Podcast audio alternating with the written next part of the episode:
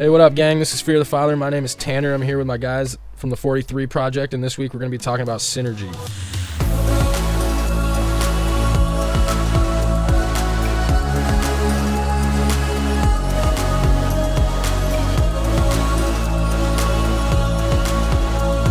So, what is synergy? I'm gonna be honest, I didn't even really know until like this year what that word meant. So, quick definition of synergy: synergy is the inexplicable multiplication of efficiency. So that's I guess when like one plus one equals three, right? It doesn't happen all the time, but if you get the right combo together, it'll happen. So I'll start off with a real world example of this. It's pretty strange and far out. I got this from reading a book from like an older pastor of mine, uh, so it's a little hard to relate to, but here we go. So there's like a Canadian oxen pulling contest, right? We have tractor pulling here in America. Well, I guess the Canadians do it with ox. So to display this, they showed that these two Canadian oxen, right? The first place guy could pull like 8,500 pounds by himself, this big old ox, and then second place was like just about 8,000 pounds. These two oxes could pull, so like a combined total of like 16,500. Then they hooked these two boys up together and had them pull together, and they were able to pull 26,000 pounds together, almost double what they could have pulled each alone, combining them. So there you go. Why? I don't know. That doesn't really add up. It doesn't make sense. I'm sure there's science behind it. There's ox science behind it, but I'm not very up to date on my oxen science. So yeah, it's just an inexplicable multiplication of efficiency. So I guess a more a more relatable version of that would be like in football. So I grew up playing football. It was a big part of my life and I played defense and what my coach always used to say to us was to stay home or basically just to do our job and not worry about trying to be everywhere at once. Just worry about maintaining our one gap or our one spot on the field that we had to worry about. And together as a team, we had a great defense, but it was just because everybody was just doing their one small job, you know? And then when you add that all up, you get this powerful great unit, but but alone, we really weren't doing much. We were just doing what we were told to do and staying home. In Deuteronomy 32:30 it says, "One chases a thousand, but two chases 10,000." And yeah, so that's just a biblical example of exactly what I'm just talking about. So so why we're talking about synergy this week is because synergy applies especially in the spiritual world and in the spiritual realm. You can uh, you can have synergy in so many ways, but most importantly, I think a lot of times the synergy that we are able to witness or see firsthand is when we get together with fellow believers in Christ and we see what happens when we multiply our faith together and uh, we surround ourselves with people who are trying to seek God. The beautiful the beautiful outcome of putting two people together who are trying to pursue God and what they can do when they when they work together. You know, synergy leads to again inexplicable results, just far better results than we could ever achieve alone. So, a big part of synergy and a big part of why synergy is so prevalent amongst Christians is it has a lot to do with your attitude, right? The attitude in which you work with someone or the attitude that you bring into an environment is huge and it makes a massive difference.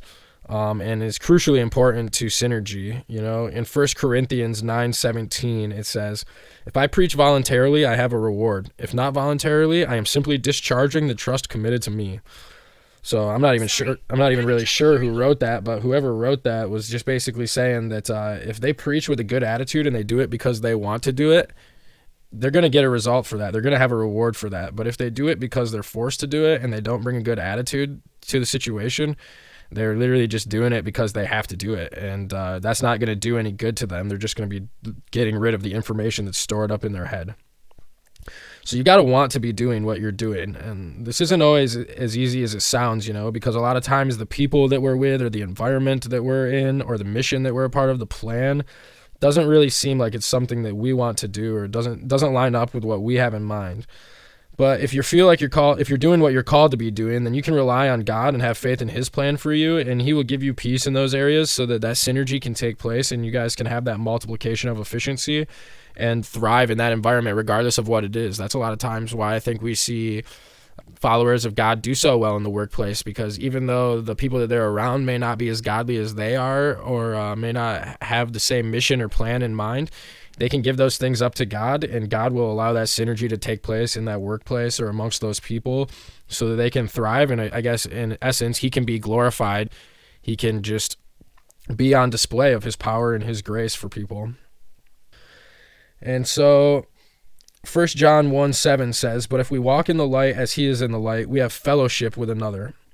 And another word for fellowship basically is synergy, you know? So I'll reread that. But if we walk in the light as he is in the light, we have synergy with another. So what that's saying is that basically just reiterating exactly what I just said that if we're walking in God's light and we're following the path and, and the plan that he has for us and we are following his will for our life, then we're going to have synergy wherever we're at, whether that's at work or whether that's in school or anywhere really. You know you're going to find these relationships and you're going to and you're going to form relationships with these people who are there not only to benefit you but for you to benefit them and the mission as a whole and the goal as a whole and you'll see just great results come from that. That's why, like, I don't know about you, but you ever meet somebody and you just click with them so well and you get talking and talking, and then after you've been chatting it up for a while, you know, you just finally feel it on your heart to ask them, like, yo, bro, are you a Christian? Are you going to church or what? The answer is almost always yes, you know, and that's just because that's God's hand at work in your life, providing you that synergy with other believers again it's i come back to the word inexplicable and i'm going to say that a lot i feel like because it kind of is without explanation it's like you don't really have an explanation as to why that happens. God just wants us to strengthen our community and build ourselves up with other believers. And so he naturally blesses that relationship and that interaction in a way that, again, is going to glorify him and what he has in mind for our lives. And in Matthew 18, 19 through 20, it says, Again I say to you that if two of you agree on earth concerning anything that they ask, it will be done for them by my Father in heaven. For where two or three gather in my name, there I am with them. And like, what a better display of synergy than that, right? Like, how many times have you been alone in a trying situation or whatever, locked in your room or just driving in your car or whatnot, and you're calling on God and you're trying to feel His presence and you just feel disconnected or like you're not reaching Him or He's just not right there with you. Well, the Bible doesn't say, again, I say to you, if you're alone and you agree with yourself on earth concerning something. No, he says, again, I say to you that if two of you on earth agree concerning anything that they ask, it will be done for them. And and so that's just like a clear form of synergy that when we are with other believers and we agree on something and we want that will to be done, we are quite literally able to like summon the presence of of our Father. And he says, For where two or three gather in my name, there I am with them. Like what a greater source of inexplicable power than to be able to bring God to earth like whenever we choose to, just by surrounding ourselves with other people who are chasing after him and who are in love with him. You know, I can't I can't think of a greater power. Like if I if I could rub a magic lamp and have a genie come out, I think my first wish would be just to have God at my fingertips whenever I wanted. And he's saying here that basically, if you uh, if you surround yourself with people who are chasing God and you guys have a common goal in mind, He's going to meet you there in that common goal, and He's going to He's going to give you inexplicable results. He's going to multiply your efficiency and help you to prosper in doing whatever you're doing, as long as it uh, is fulfilling His will and glorifying Him. And so then so then, you know, you're probably thinking right now, like, why don't we do this with everybody? Why don't we just only surround ourselves with godly people? And why don't we just only try to have synergy in every relationship or in non believers? Why don't we just give it up to God and expect that synergy to be there?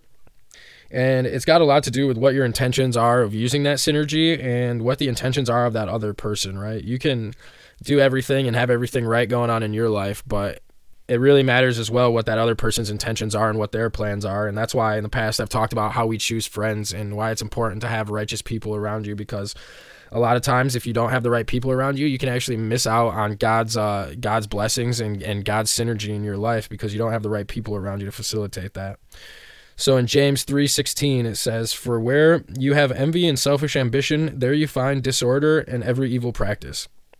So, you know, like people who think that they can get a bunch of Christians together to build a mega church and make a bunch of money, right? God's probably not going to bless that plan because the end goal is to make a bunch of money. That doesn't glorify Him. That's not why we're here. That's not what we're called to do. Um, nowhere in the Bible does it says get filthy, stinking rich to glorify God so you can build a massive temple. Like that's not His goal anywhere. He, I mean, Jesus even threatens to knock the temple down, right? Like that's not our goal.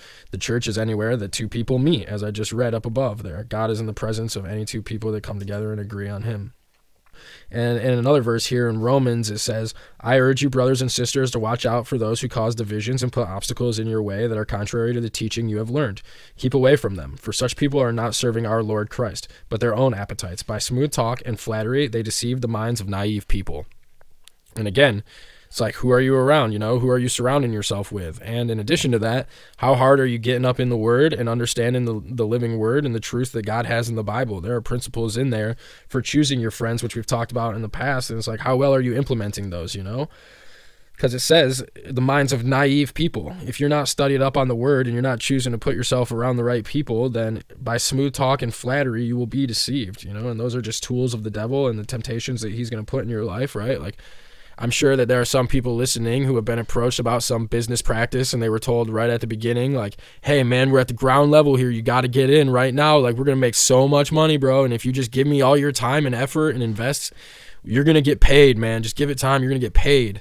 And six months in, the whole thing collapses, and that person just dips and is nowhere to be found, and you never even hear from your supposed business partner again. And it's like, how much did you really study into that person about what their intentions were and what their plans were for the business, and how are they going to use it to glorify God, and what was their real goal in mind, you know? So it's important to be studying the word of God and be reading your Bible so that you can know who to be around so that when God does want to bless you, you've got those right people in your life that are going to help facilitate that blessing and just bring God's presence into your life so he can pour into you.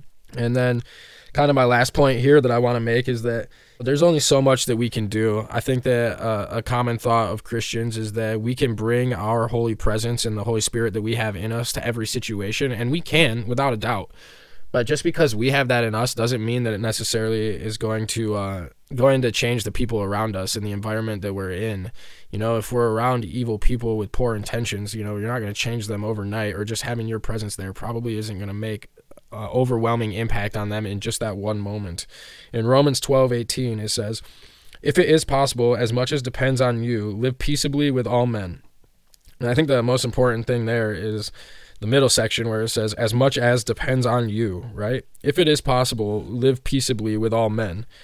And they're not just saying, like, hey, you know, you're going to be a good guy that's following God, and everyone on earth that you come into contact with is going to be the same way. So you're good to go. Just bring peace everywhere you go. Like, that is not necessarily the situations that you're going to come to. Like, you can be peaceful in those situations for sure, but it's not always guaranteed that that's going to be reciprocated, right? And that you're going to receive that in return. So, as it says, if it is possible, live peaceably with all men. And uh, sometimes you're going to face obstacles. Sometimes you're going to face people that uh, that are not there to further your mission and are not further there to like further your plan and aren't, aren't on board for it. And that's okay. You know, and in those situations, you just call on God and, and give it to God, and He will find ways for synergy to be present in ways that we didn't even realize were possible. You know, maybe your mission changes a little bit, or your plan changes a little bit, or maybe you just cut off that relationship with that person and move on and look elsewhere but it's just important to remember, you know, that not everything is always going to go perfectly, and you're not always going to be able to change everyone that you come into contact with. And uh, even sometimes, you know, when you meet those people and you aren't able to change them, maybe that's God's way of altering your plan as well and really making sure that you're fulfilling His will instead of your own. A lot of times we think that we are doing what God has called us to do, but in actuality, it's really motivated by our own selfish ambition and, uh, I think that sometimes God uses people in that way too to remind us that uh, we've got to be fulfilling His will, and we've really got to be trying to do everything to glorify Him. So yeah, that's my spiel on synergy and how it applies to uh, your spiritual life. So I would just say that you make sure that you uh, surround yourself with godly people as much as you can. Approach every situation with a positive attitude with those godly people.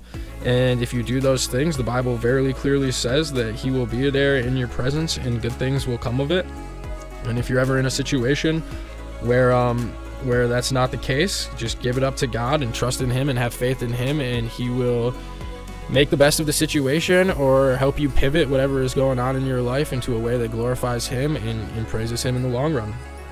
So there you go. That's synergy for you.